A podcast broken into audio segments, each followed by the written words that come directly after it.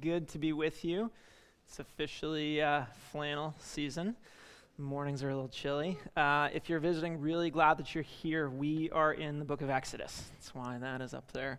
Um, chapter 1. We, we started last week and uh, we didn't get very far. So um, if, uh, if, you, if you have a Bible, Exodus, second book of the Bible, uh, if you don't have a Bible, by the way, we have them at our Connect desk as gifts uh, for free for you. If you don't have one and you want one, stop by on your way out, and uh, and you can go home with a Bible today.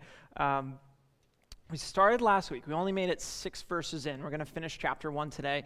Um, but what we looked at is how there's so many threads that are started in the book of Genesis that find their way into Exodus. And if we don't know what those are, we lose a lot of the significance of the things that are happening in Exodus as God is sort of weaving this whole one big story together. Of particular significance in Genesis are the promises that God makes to a man named Abram, who he renames Abraham. Um, and one of those promises that uh, God is going to take his lineage and make them into a great nation. And eventually, through that lineage, would come a blessing that would reach every family across the face of the earth. And ultimately, that one is fulfilled in Jesus. Jesus, who is descended from Abraham, and Jesus, who does reverse the, the, the curse of Genesis 3 when sin enters the world. We looked at all that last week, but that's sort of the, the 30,000 foot view of the promises that God's making to Abraham. Um, the, the more. Um, the more immediate, sort of on the ground, significant thing for us in Exodus is the promise God makes in Genesis 15, where he says this Then the Lord said to Abraham, uh, to Abram, Know for certain that your offspring will be sojourners in a land that is not theirs, and will be servants there, and they will be afflicted for 400 years. But I will bring judgment on the nation that they serve, and afterward they shall come out with great possessions. So, so that's where we're at in Exodus. That's what God is doing. Uh, Abraham's uh, great grandchildren, they enter Egypt at the end of Genesis, and, and we see it picking up in Exodus 1. Uh, 70 people, that's the size of their family. And they grow to be this, this great nation. However, it's important to notice how, uh, and, and we see it here, God's plan and your plan don't always line up, right? And sometimes that misalignment happens because we only listen to some of what God says and not all of what God says. Does that make sense? Like, what do you think it's going to be like for Israel if they listen to the part where God promises, you're going to be a great nation, and from you is going to become, uh, come a blessing that reaches the, the face of the earth? Uh, but they miss the part about, hey, like, you're going to be enslaved for 400 years. Um, if they miss that part of what God says, they're going to be immensely frustrated and, and maybe bitter and resentful and, and all these awful things, right? Uh, or if they're in the experience of being enslaved and they, they see that part of it, but they miss the part where God says, hey, after 400 years, I'm going to judge the nation that you serve and, and I'm going to bring you out with great possessions. Um, unmet expectations is maybe the greatest source of frustration in your life, right? Unmet expectations. Um, unless, oddly enough, if you're like really pessimistic person, unmet expectations are great.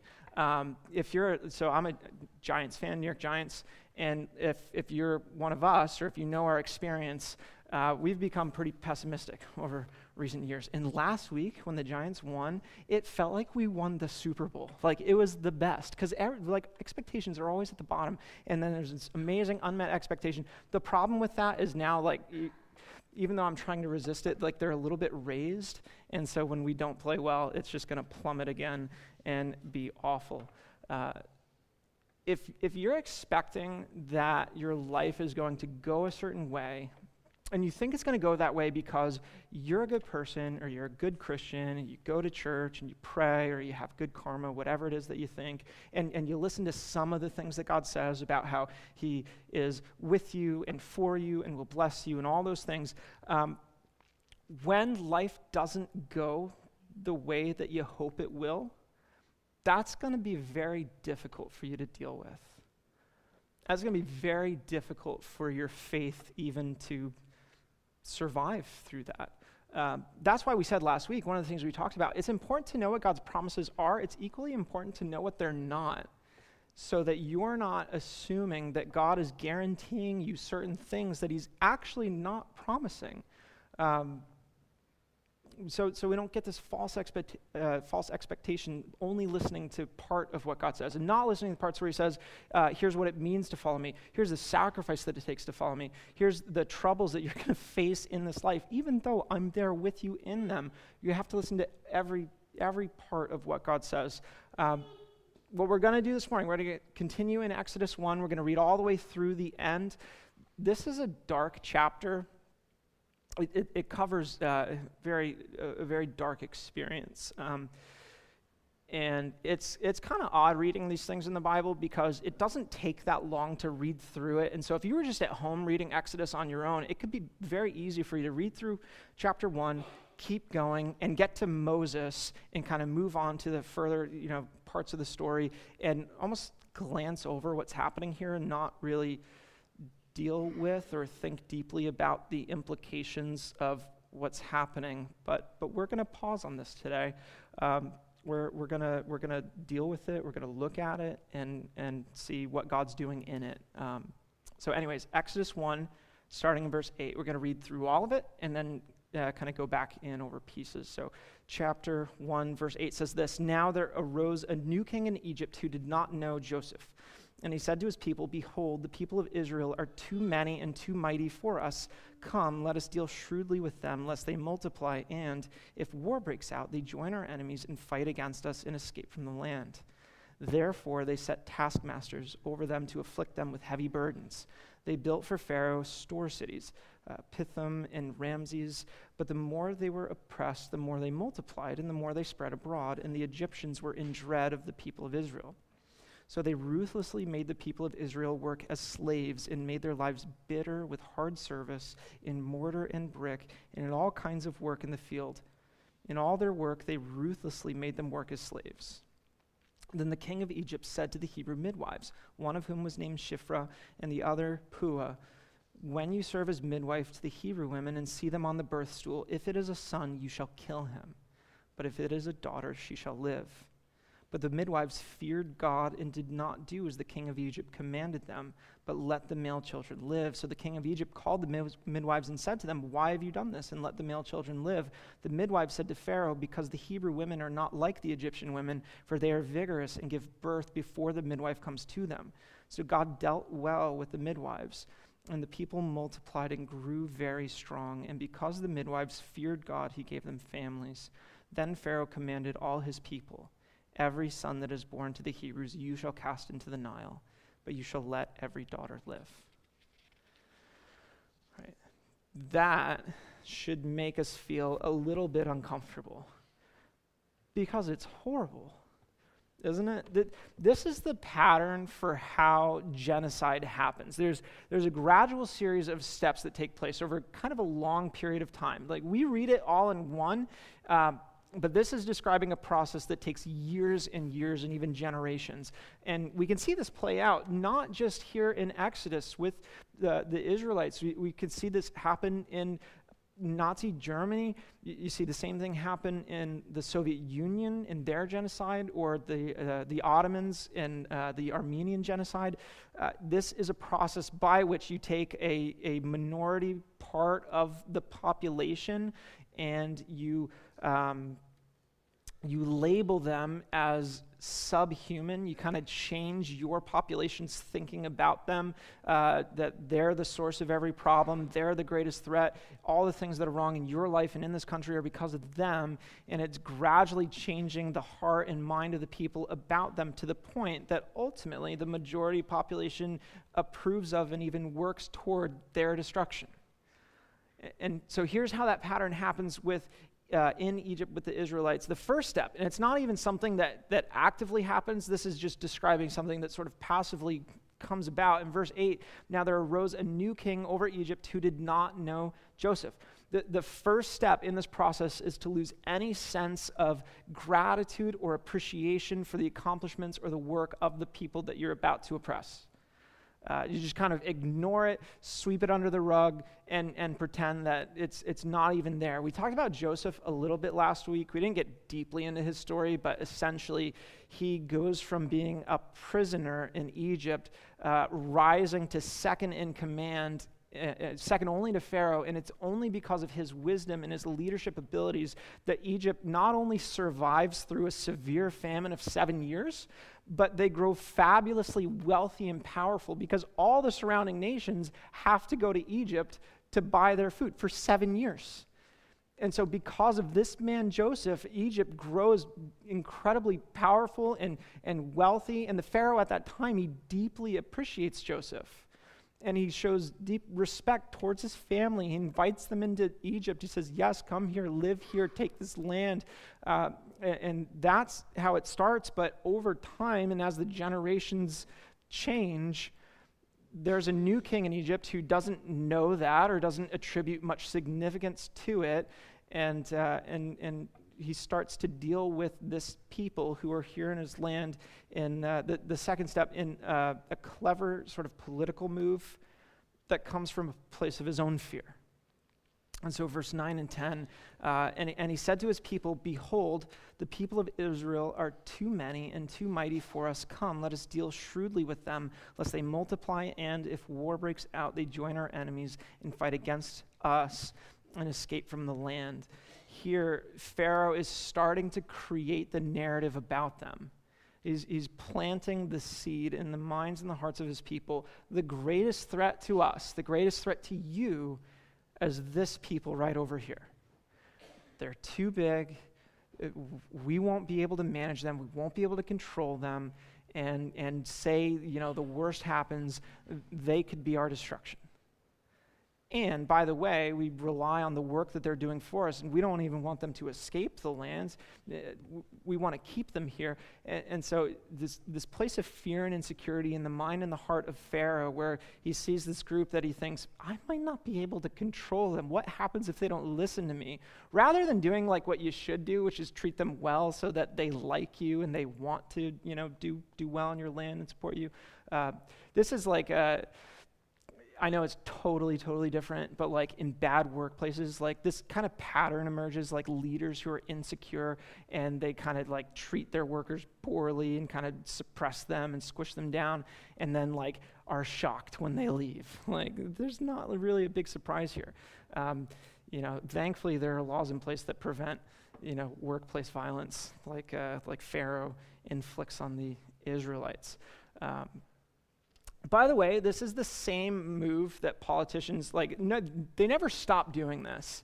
It's incredibly effective and we've known for a long time. Even if you listen to like political analysts, they'll just like straight up say, uh, people don't vote for the things they want, they vote against the things they fear.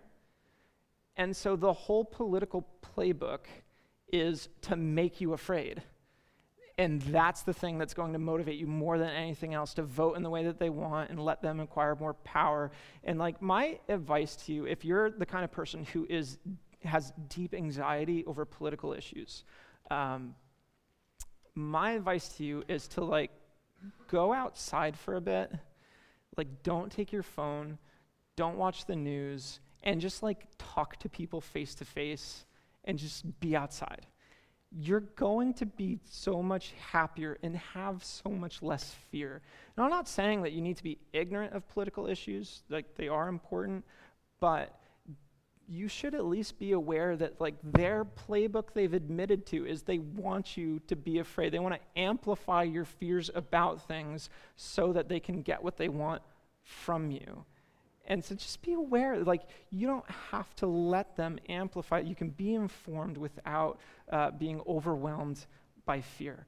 Um, anyways, that's the move that, that Pharaoh chooses. He's planting fear towards Israel in the heart of his own people. After some time of doing that, uh, successfully identifying them as a threat, step three starts to actually oppress them. Verse 11, therefore they set taskmasters over them to afflict them with heavy burdens. They built for Pharaoh store cities, Pithom and Ramses. Verse 13, so they ruthlessly made the people of Israel work as slaves and made their lives bitter with hard service in mortar and brick and all kinds of work in the field. In all their work, they ruthlessly made them work as slaves. Uh, one quick misconception to, to clear up here Exodus tells us the Israelites build these store cities, Pithom and Ramses. These are like granaries in these cities, and, and they're creating the bricks to make these places. Exodus does not say that the Israelites build the pyramids.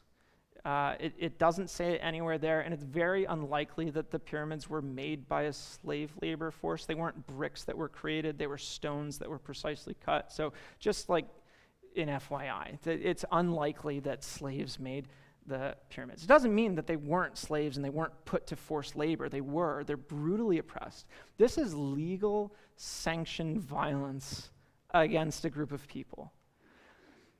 There are a few things that are more dehumanizing and demoralizing than legal, sanctioned violence against a group of people because like when it's happening to you there's there's nowhere you can go like there's no one you can call. There's there's no nothing you can appeal to for justice. It makes you just so powerless and helpless and it just you have to let it happen to you. And if you fight back it becomes even worse right? You read about that in the experience of, of slaves in the American South and, and even in the Jim Crow area, uh, era in the South and the civil rights movement. We see kind of elements of this where, uh, where legal institutions are inflicting violence upon a group of people and, and their struggle against that. Um, it's in this step that the oppressor is attempting to crush the spirit of the people who they're oppressing.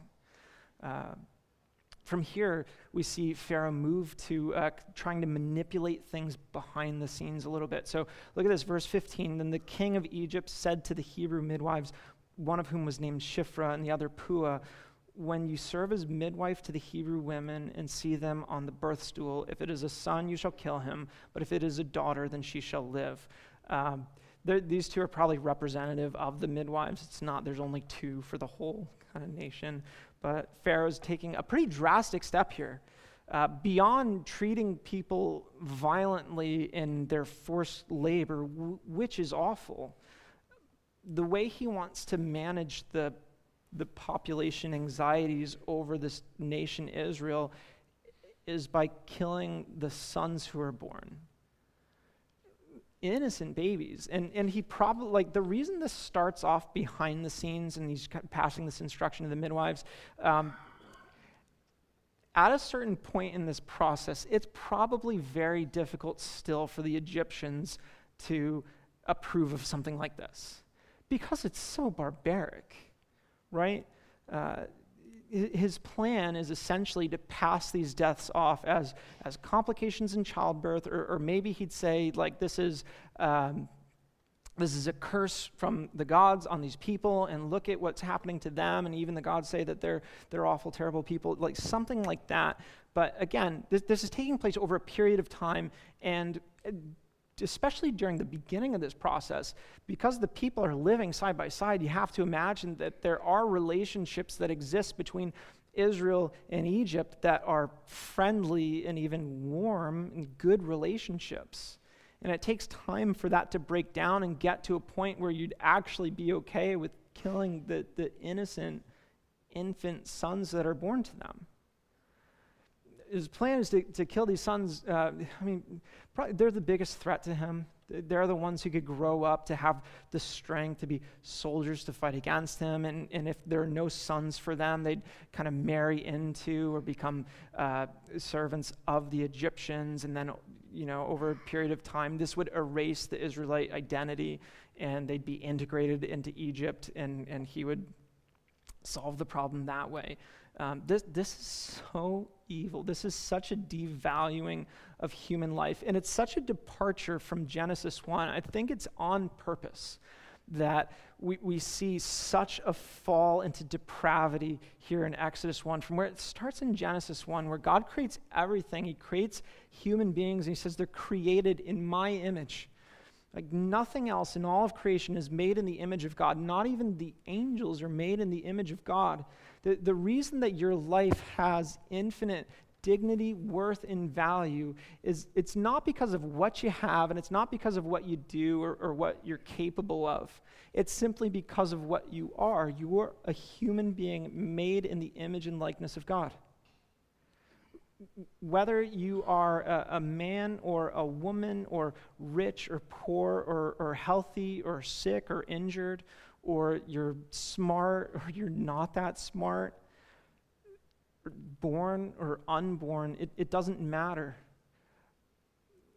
Your life has infinite dignity, worth, and value because you're a human being made in the image of God. That doctrine, the Imago Dei, the image of God, that is the root for the modern belief and concept of human rights. So, so the whole idea of human rights that is, is pretty embedded in our culture now, and, and many people who don't believe in God and don't believe anything about the Bible, uh, they believe that human beings have inherent rights.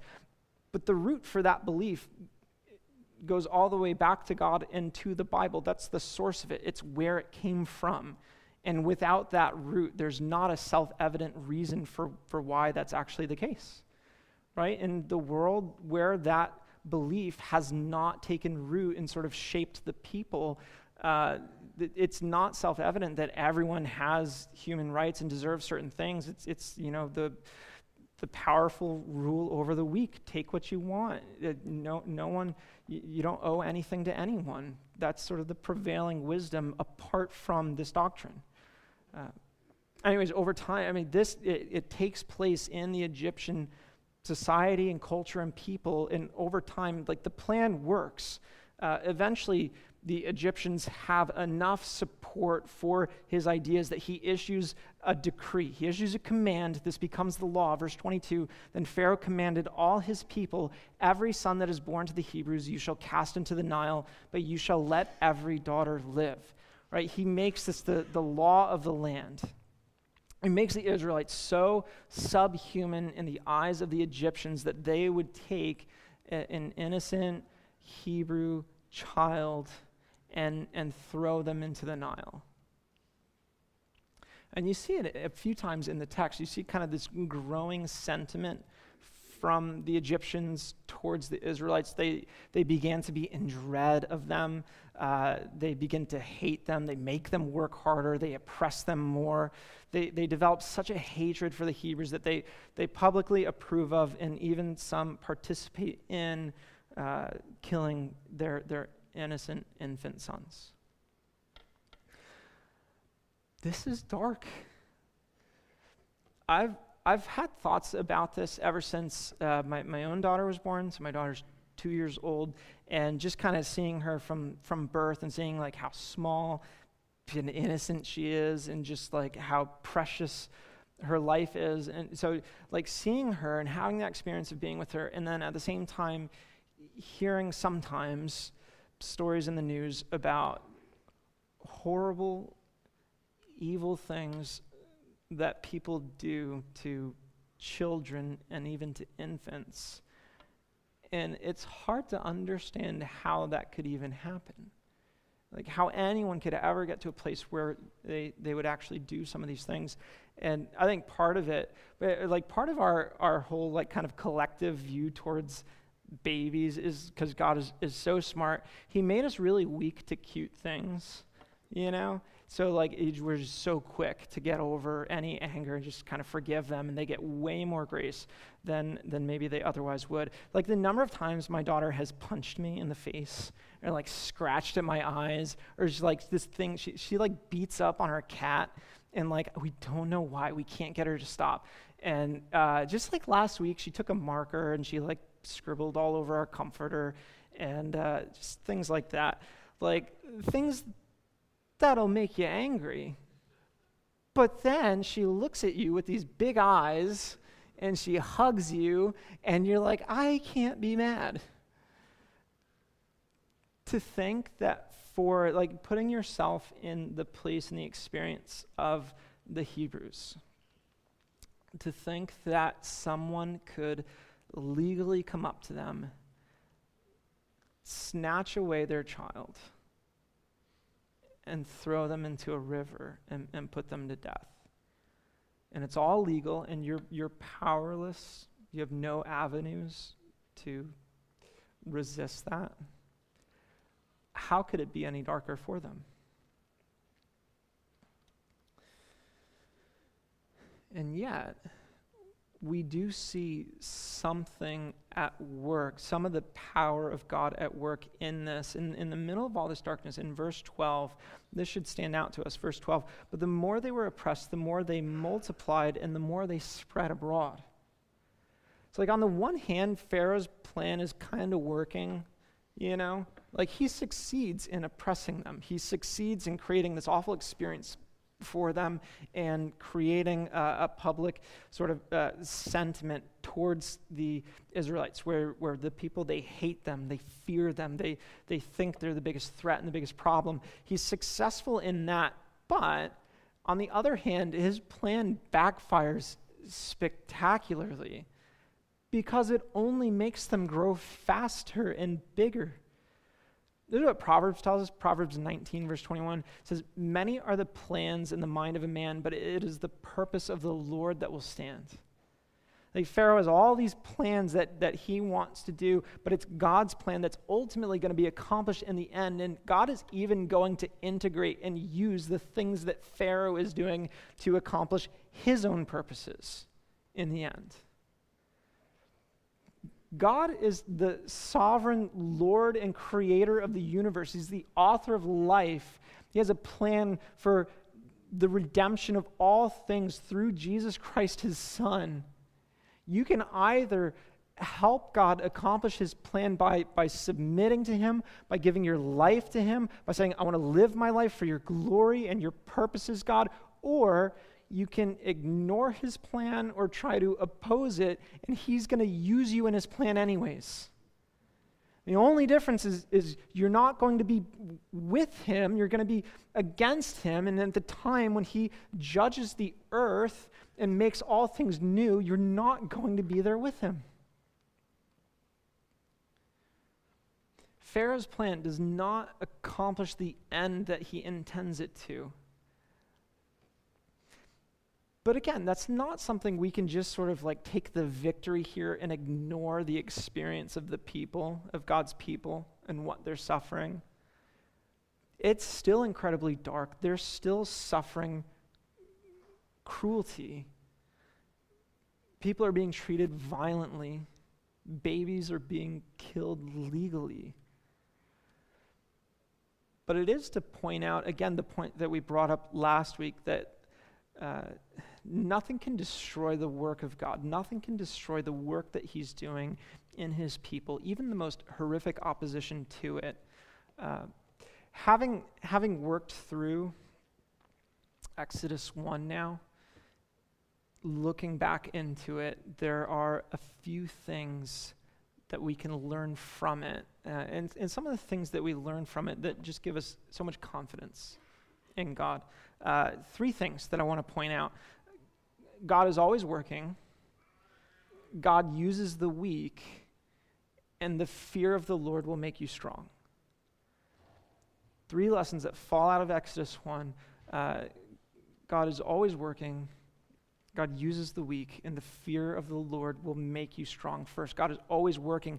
This, this is easy to forget, and it's easy to choose not to believe it when uh, like you can imagine how easy it is for the Israelites in 400 years and, and kind of facing this intensifying and growing oppression against them and, and some of the ones who directly experience this. You can imagine how easy it is for them to either forget that God is always at work or even to choose not to believe it because they don't see it happening. Uh, 400 years they're there. We don't know exactly when that process starts. In, in Joseph's generation, they're treated pretty well, but it's, it's a process over time. At least at the point that Moses is born, this has been happening for decades of a, of a growing oppression and persecution against them. even in the midst of all of that, God is still working, just, just in ways that aren't immediately obvious and known to his people. Especially while they're sitting there in the midst of their suffering. Listen, you and I, we are limited in ways that God is not limited. Like our perspective and understanding of, of the world around us, we're limited in the view that we have in, a way that God is not. God is unlimited. He, he perceives, knows, and understands everything. And just because you and I can't think of a good reason for why something is allowed to happen does not mean that a good reason does not exist. Does that make sense? Uh, just because you and I can't think of a good reason for why would a good and loving God allow this to happen, especially in his people, just because we can't see that reason does not mean that a good reason does not exist. I think I used this illustration once, but when, when my daughter was probably around a year old, um, she wasn't walking yet. She was crawling and she could like pull herself up to stand uh, one morning I was with her, and it was kind of uh, early morning, and I had work later, and, and my mother in law was going to come over and start watching her. And so I walk out into our family room, our living room. We only have one. I don't know what the difference is between those, but the one with the couch. And, uh, and so like I get out there and I'm, I'm so tired and I see on the couch that there's a dog treat there, uh, this like sweet potato dog treat thing. And I, there's no good reason for this to be on the couch. So I take it and I threw it on the floor. And then because I was so tired, it was so early, I lay down on the couch and I rested my eyes. And I didn't sleep, not irresponsible that much, uh, but I did rest my eyes and just kind of let Amelia start exploring. And um, a few minutes later, I hear her and I open my eyes and she's standing there next to me, kind of eye level, and her face is all orange. And I'm like, what is that? And then I see she has the dog treat in her hand. And then I realized there was a really good reason why the dog treat was on the couch. It was so that she wouldn't start eating it. And uh, so, yes, I, I let her eat a dog treat by accident. Um, just because we don't see a good reason does not mean a good reason does not exist. Charles Spurgeon, my favorite preacher ever, you should read everything he ever wrote. It will be great for you. But he wrote a lot. Um, he has this quote where I, I hope this would be helpful for you. He says, God is too good to be unkind, and he is too wise to be mistaken. And when we cannot trace his hand, we must trust his heart when we can't trace his hand, we can't understand the things that God is doing, in that moment, we can still trust that his heart is good. And the way that we can always do that, the way we can always get there, is by looking back at the cross. When, when you see Jesus, the Son of God, dying on the cross for your sin, that is the objective evidence that God is for you and He's not against you. When you see His resurrection, that is the evidence that He does have a plan, even through the worst possible things, to bring resurrection and life and redemption. Jesus, He knows suffering, He knows loss, and He knows you. And He loves you, and He has an eternal plan of redemption for you. It was hard for the Israelites to see that God is working, but he had already promised to Abram uh, 400 years you'll be here and you'll you will suffer but i'm going to judge the, the nation that oppresses you and bring you out with great possessions. Pharaoh is hard at work to, to squash the people of god and destroy the work of god in them but god is making them grow more and more He's always at work. He always cares for people. He always cares for his people. Um, we don't always see it. In fact, a lot of the time, God's care for his people is, is a hidden kind of care that we don't get to understand, sometimes even until years later. And so, just speaking from, from my own experience, and, and some of you, I'm sure, will have similar things. When I was 12, my, I lost my father to cancer. Um, it, and then that kind of kicked off a, a, series of very kind of painful years and, and difficult things that happened. It took nine years before I could look back and see really any good in what happened then in the following years. Uh, but looking back now, I see that's the thing more than anything else that put me on a path where I could see how good and loving and beautiful Jesus is, and being able to see that, have my heart changed by Jesus and become this, this new person because of him, because of his love for me and his work for me in the gospel. And that is the thing that led to me meeting my wife and now having my daughter and being here in this church. And I can look back with gratitude knowing that my dad knew Jesus and, and loved Jesus. We don't always get to see the work that God's doing, how it is that He really is caring for us. Sometimes it takes years before you'll get to see it. Um, and if you are, a per- I don't want to be dismissive. So if you are a person who's maybe you're in a place where this is something that you struggle with, you struggle with understanding how God could allow the things uh, that happen to you to happen. If you're kind of struggling, where, how is it that God loves me? How is it that He cares for me? Let me say, first of all, doubt is fine okay like it's it's completely fine if you have honest sincere genuine doubt um, you know, our goal as a church is not to like kind of crush that and crush any questions and just believe what we tell you to believe. Like, I, I hope that you find this church to be a safe place to, to ask those questions and to wrestle through those things.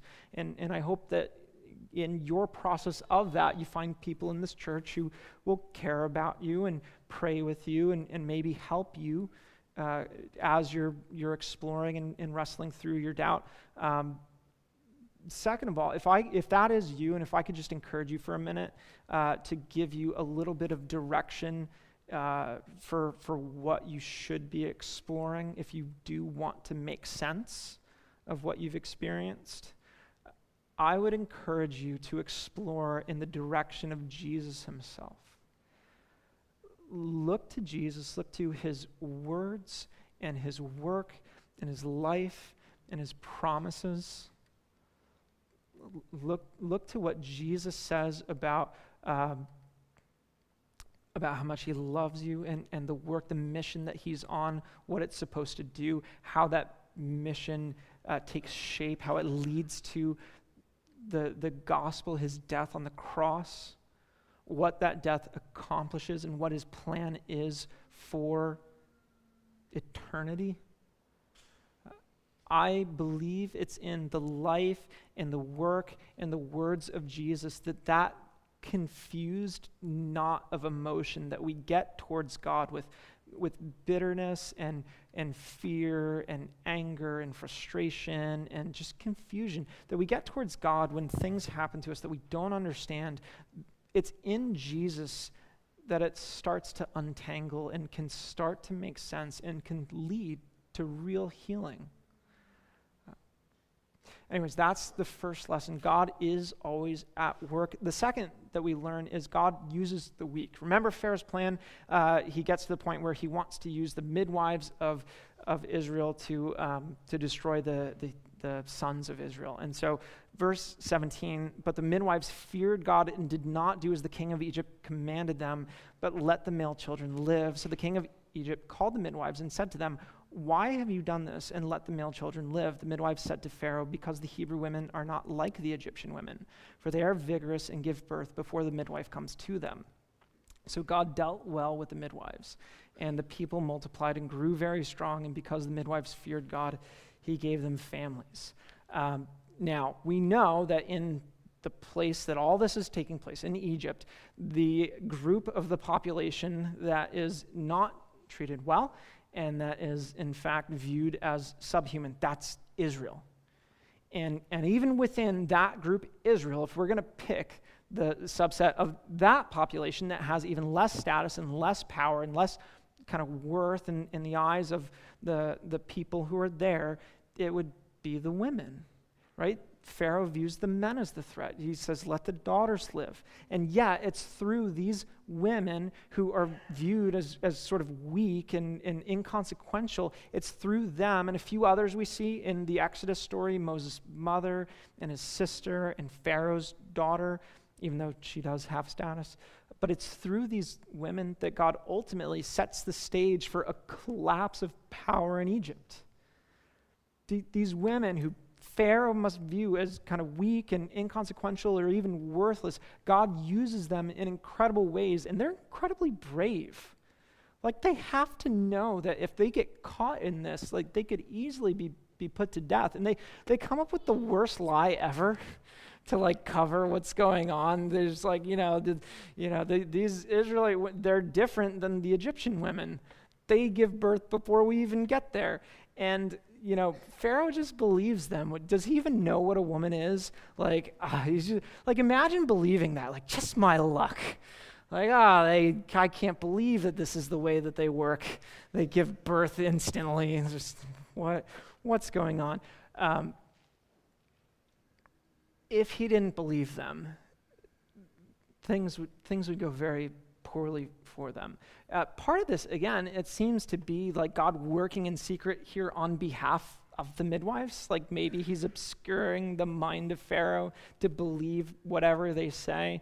Um, that's what Exodus says. God deals well with them, He, he gives them families. Uh, but he works through them. God uses the weak this is what Paul writes in 1 Corinthians in uh, verse 27. He says, But God shows what is foolish in the world to shame the wise. God shows what is weak in the world to shame the strong. There he's talking about us. Right? He's talking about the people of God, the people who are the followers of Jesus, who are building his kingdom on the earth, that, that we are the, the foolish and we are the weak. And it's through God using these weak and, and sort of inconsequential in the eyes of the world people that God actually displays how mighty he is. What's more impressive, uh, hitting a home run with a baseball bat or hitting a home run with a tree branch? Like a, like a little brittle kind of tree branch. The tree branch. That's what God does when He chooses what's weak in the eyes of the world to accomplish amazing things. How does God, how does Jesus forgive sin and accomplish eternal redemption for His people? By dying on a cross by surrendering his life in an act of love, by suffering. See, God does not need you to be the biggest, strongest, smartest, have the highest status. He doesn't need you to be the most impressive in the eyes of the world. He just needs you to trust Him with, with your weakness. See, God, I'm weak, but you're strong and, and you can do all things. I trust you. God loves to use the weak. Final lesson that we learn here in Exodus 1 the, the fear of the Lord will make you strong. Um, everyone has things that they're afraid of. The, the fear of the Lord, when we see that written in the Bible, this is not a fear of like being struck by lightning if you step out of line. This is uh, the fear of the Lord is being struck by a sense of awe and wonder at the majesty of God to be so in awe of Him that He is the primary influence that shapes your life in meaningfully practical and profound ways. It, it's to feel so small in His presence uh, that He's so unimaginably bigger than you, where you go, this, this is what I want my life to be about. You're so captivated by who He is. This is what I want my life to be about that sense of awe and wonder at the bigness, the majesty of God, that is what makes you strong and bold and courageous. And that's what we see in the midwives, right? The midwives, they must be afraid of Pharaoh. They have good reason to be. He's totally oppressing their, their whole population. You see, he has no qualms about putting people to death if, if they're caught in an act of disobedience and rebellion against him, they could be put to death. But what does Exodus tell us? They feared the Lord more than they fear Pharaoh. They, they feared the Lord. God is bigger to them than Pharaoh is, he's more magnificent. His existence carries more weight to them. Hebrews 13, verse 6 says, uh, so, so we can confidently say, The Lord is my helper. I will not fear. What can man do to me? The fear of the Lord, it makes you strong and bold and courageous because if God is, is with you, like He's the Lord of glory. He's the creator of the universe, He's the author of life. Everything else pales in comparison to, to Him. Like, what could anything else do to you? I'm in, I'm in His hands, I'm secure in Him.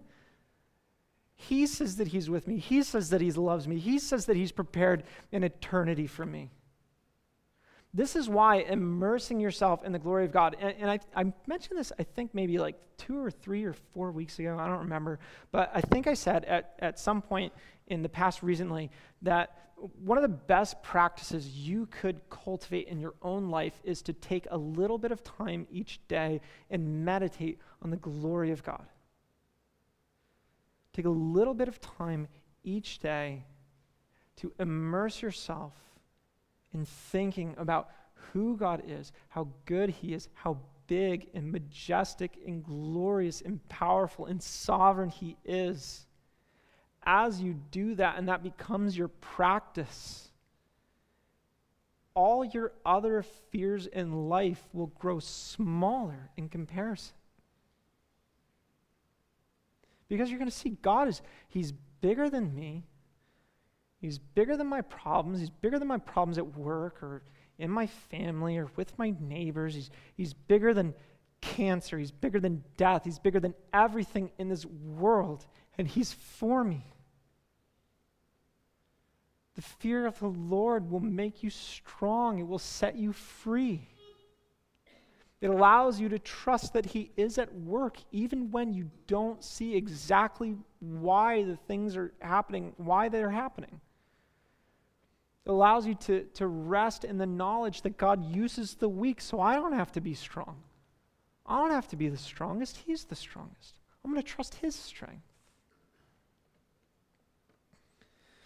If you're here today and, and you're in a place where you are uh, exploring Jesus, exploring faith, or even wrestling with doubt, I hope that what you do is you look to Jesus. I hope you see who he is, that, what his life is like, the work that he accomplishes, the love that he has, the promises that he makes. I hope that in looking at the person of Jesus, the work of Jesus, the words of Jesus, that um, complicated knot of emotion that you feel towards God because of things that have happened to you, I hope that it starts to untangle and make sense and even lead to healing as you understand He loves me so much. This isn't the end, He has a plan. And Jesus Himself suffered for me. If you are a Christian, same thing. Keep, keep looking to Jesus. Cultivate that practice of meditating on His glory, His majesty, so that you stand in awe and wonder of Him, and He's bigger to you than anything else in your life, and that makes you strong.